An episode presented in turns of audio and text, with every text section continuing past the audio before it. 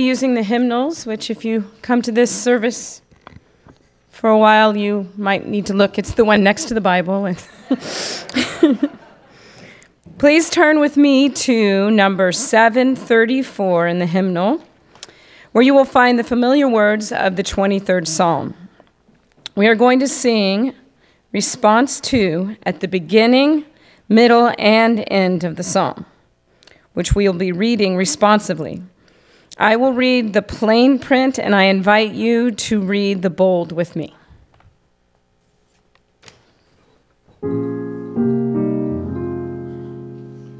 Shepherd me, O God, beyond my wants, beyond my fears, from death into life.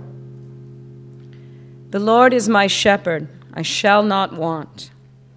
He makes me lie down in green pastures. He leads me beside still waters. He restores my soul. He leads me in right paths for his name's sake. Even though I walk through the darkest valley, I fear no evil. For you are with me, your rod and your staff, they comfort me. Shepherd me, O God, beyond my wants, beyond my fears, from death into life. You prepare a table before me in the presence of mine enemies. You anoint my head with oil, my cup overflows. Surely goodness and mercy shall follow me all the days of my life, and I shall dwell in the house of the Lord forever. Shepherd me, O God, beyond my wants, beyond my fears, from death into life.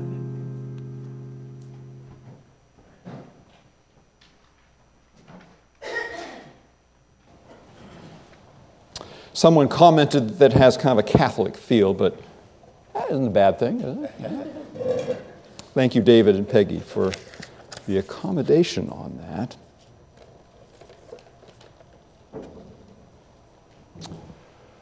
So I grew up every year we would go to the Coos County Fair, and frequently we would go to the Oregon State Fair, and while we were there, of course, you know, we would go to the livestock buildings to go see the cows and the goats and the pigs and the horses and the sheep. It's just what you do, of course, when you grow up going to county fair, state fair, right? I also had friends in high school, not me myself, but friends who were in 4-H, and part of 4-H meant that they would every now and then raise a sheep and then market the sheep, as we would say. I had friends who were in FFA, which of course stands for, see, some people know, Future Farmers of America, who would do some similar kind of things around agriculture and all that. In Redding, we had a family in the church that raised sheep, had lambing around this time of year, every year, which was always kind of a fun thing, usually twins, quite a good thing. A long time ago, when I was youth pastor in Oakdale, California, we had a member of the church who in the early 20th century had been a shepherd. He had lived in a little teeny tiny trailer miles from every place, and he had herded sheep and kept sheep and made sure that sheep were okay all up and down these hills out in very, very rural California. Listen, the word pastor means shepherd, right? Would it be arrogant for me to say, or at least to put forward the possibility that I know more about shepherds than anybody in the room? Is that possible? But here's the deal. I know basically nothing about shepherds. It's an old thing. It's a faraway thing. It's a rural thing, and I'm only semi-rural in my upbringing. In the 21st century, it is a profession. It is a vocation. It is an occupation that we are not particularly familiar with, and yet we love this psalm, don't we? We love this psalm. We have internalized this psalm. It is one of those things where as long as you have been in church, that is probably how long you've been hearing this psalm. You may well have memorized good portions of it, or at least it feels very familiar. We don't know shepherds, but we love this psalm. And I think that's because we instinctively take the meaning from it. We instinctively understand that being a shepherd means being a guide, means caring for those who are helpless, means protecting them, means meeting the needs of those who are part of that care. So that we can say, the Lord is my shepherd. And because of that, my needs are met. I don't want for anything, at least nothing that matters. Or we could say that with God in my life, with God guiding my life, I have enough. That is a powerful claim. To say that I have enough. I believe that so much of the dysfunction and suffering in this world is connected to a misdirected or confused sense of what provides enough. What do you think a true spiritual, nurturing sense of enough would look like in your life? That is where God is seeking to lead you, to guide you. We understand, without knowing anything about shepherds, that someone who guides you to lie down is seeking to give you rest, who is acknowledging and recognizing that pastures mean nourishment. We understand that. I am told that sheep cannot drink from running water. They will choke on it.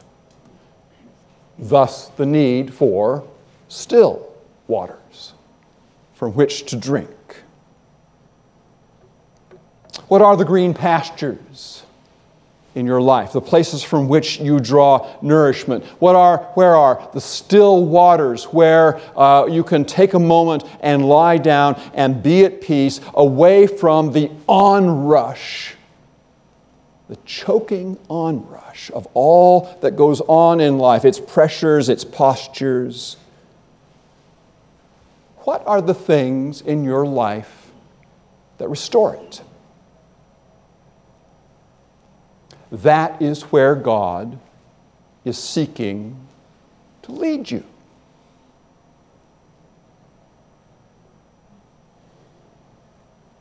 It says so explicitly.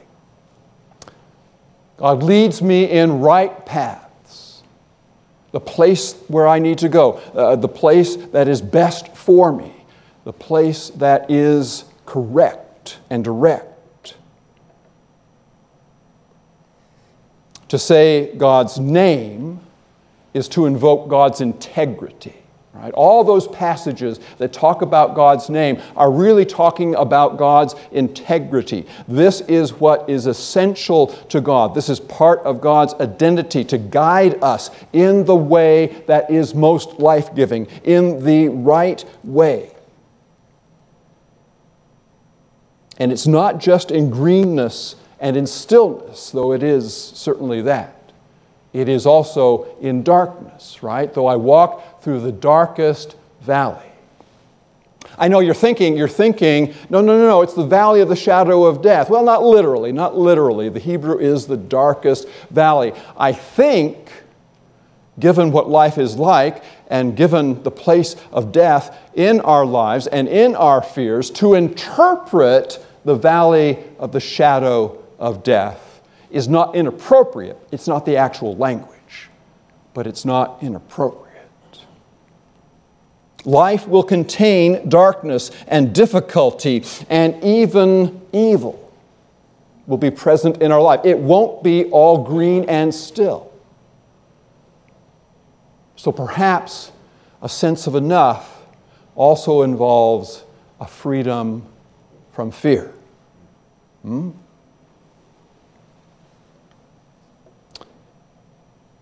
It is a human thing that our skewed sense of enough, that enough comes from things, that enough comes from wins, that enough comes from accolades or whatever else defines love for us, can also leave us fearful of that which is dark, that which is empty, that which seems pointless, that which brings loneliness.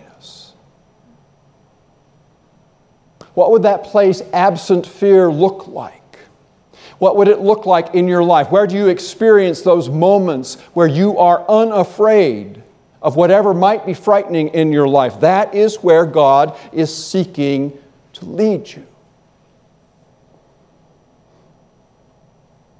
Some of our fears are about loneliness, but the psalm indicates that there is a presence in our lives, that God presents that presence, and that it is with us to still fears, to quiet agitation,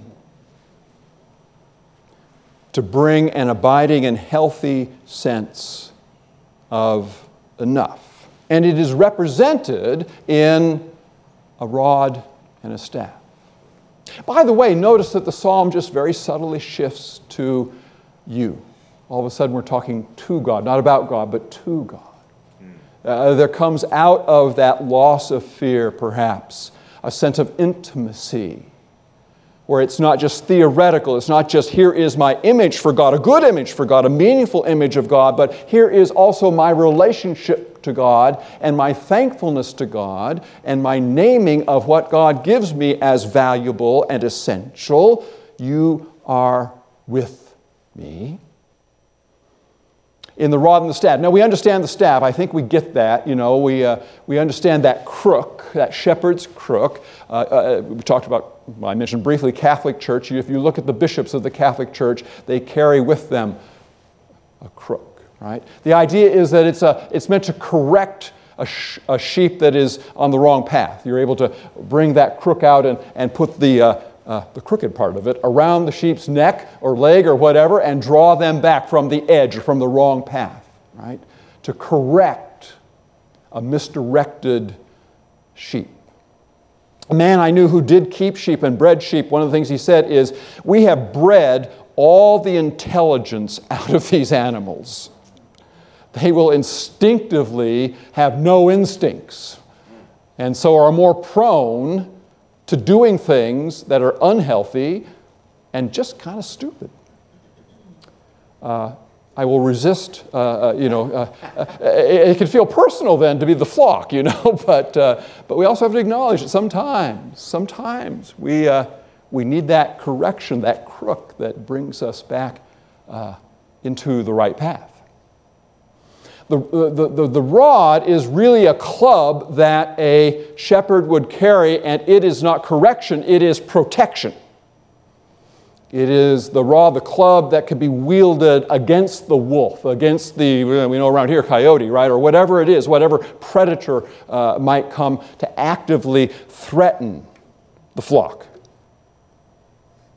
Just parenthetically, one has to say, I went to a workshop once where a speaker talked about the image of the rod in the Bible, because the other one we know is what? Spare the rod, spoil the child. And I've heard more than one Christian say, you just have to beat your children every now and then. But what if the rod is about protecting them rather than punishing them? And what would it mean to be mindful of our role to protect our children from whatever, including their own impulses, rather than our need to control them, to do so through physical harm? Parenthetical. Well, rod and staff, what do they bring? They bring comfort, right? Knowing that if we are going in the wrong direction, God provides a means by which we can be corrected, knowing that if there is something in life that either actually or perceptually threatens us, that it is God's role in our life to give us protection. There is comfort in that. So much of our fear, or at least so much of my fear, derives from the desire to wield my own staff and my own club in my own life. Mm-hmm. I can correct myself. I can protect myself. I can, the 5-year-old in me says, do it myself. And yet, look where I end up. Maybe, possibly, look where you end up, too. What would it look like to leave off our own defense mechanisms, our own obsession with guiding ourselves, our fears, and claim God's enough? What would that look like? Because that is where God is seeking to lead you. 4 verses of that, 2 more verses, but the metaphor shifts. Did you notice that? It's no longer about a journey. It's no longer about being guided. It's about a destination. It's about a host who welcomes us to a table. This is not a table off of which a bunch of sheep eat. This is a different way of viewing, but it is consistent with our understanding of life, which is a journey, but which has a destination. A place where we are known, where we are included, where we are provided for, where we are welcomed at journey's end. That table. As Christians, it shouldn't be surprised that it takes on some overtone of what we do. A table that is set, that is prepared for us, where we have a place, but it is in the presence of my enemies. I don't know about you, but that feels a little jarring. You know, there's been all this comfort and protection and correction and guidance and green pastures and still waters, and all of a sudden now this thing that I get, this place that's prepared for me, is in the presence of my enemy. I'm not sure I want to sit down and eat in the presence of my enemy. They will make fun of whatever drools down my chin. So how do we understand that? For a long time, I would say that, well, what it really means is God has welcomed all of us as an ancient host would. God would bring in, a host would bring in people from different backgrounds who might not get along, but in the hospitality of the host, they could not be enemies. They had to get along at that table. I like that image. Don't you like that image? I don't think that's what the Psalm's about. I want it to be about that, but I don't think it is. I think it's a little closer, because this happens in the Psalms all the time. I think it's just a little closer to the Blessed One of God being able to sit down and look and see hungry enemies and kind of sort of, this is vaguely not quite the Hebrew, but kind of sort of go, nyeh, nyeh, nyeh, nyeh, nyeh. Because so much of the Psalms are set in the context of oppression and antagonism. It's not the kind of victim versus enemy that we sometimes imagine from a position of strength. It's not a matter of the privileged who are able to punch down at their enemies because they are welcomed at this table, but the marginalized who are raised up, who are lifted up, who are given a place of honor that they did not have previously. And that place of honor means then looking at those who have oppressed you and being able to enjoy the place of honor all the more. We could imagine, for example, the slave sitting at a banquet in the presence of his or her former enslaver. And for the slave, there might be comfort in being able to say, I have been lifted up, and the oppressor has been brought low.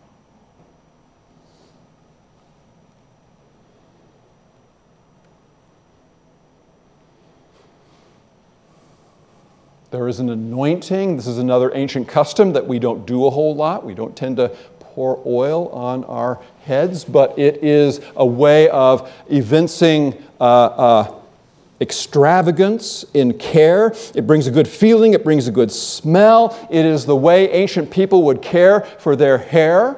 And most ancient people did not have this kind of hair. So the oils could be about that.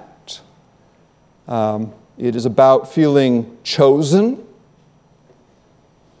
The word Messiah means anointed one. It echoes then in the next image of extravagance, right? My cup overflows. I don't know about you, but as a kid, it always sounded messy to me. It just always sounded like somebody's going to have to clean up after this. I don't know. You know, overflowing cups are not a good thing. I have had some cups overflow, and Mom and Dad weren't real happy about that. An overflowing cup. But it is this image of extravagant care, extravagant love. Please note, it is not the elite person's life overstuffed with things. It is not, as in my life and maybe in your life, my closet overflows, my garage overflows. Not what's being talked about here, right? It is about the marginalized person, or the place in our own lives, that place of emptiness that is then extravagantly filled, not with what we want, not with what we delude ourselves brings satisfaction, but with what we really need. Where is that place in your life? Not where you're fulfilling your wants, not where you're acquiring things, not where you're stuffing your closet or your garage or, frankly, my mouth, but that place of real need that God can fill to overflowing. Because that's where God is seeking to lead you.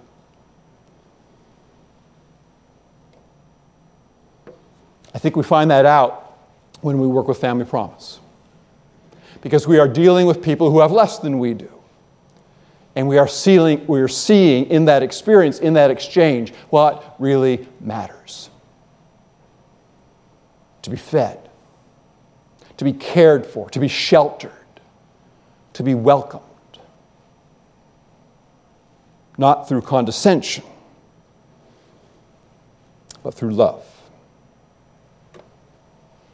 And so we affirm, surely goodness and mercy shall follow me all the days of my life. Part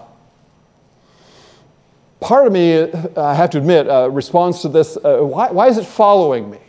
Isn't this a shepherd who leads me? Haven't I been led so far? What's this business about following? Well, okay, one little Hebrew thing. The word is not really followed. The word is pursue. It is the intensive form of the verb to follow. Pursue.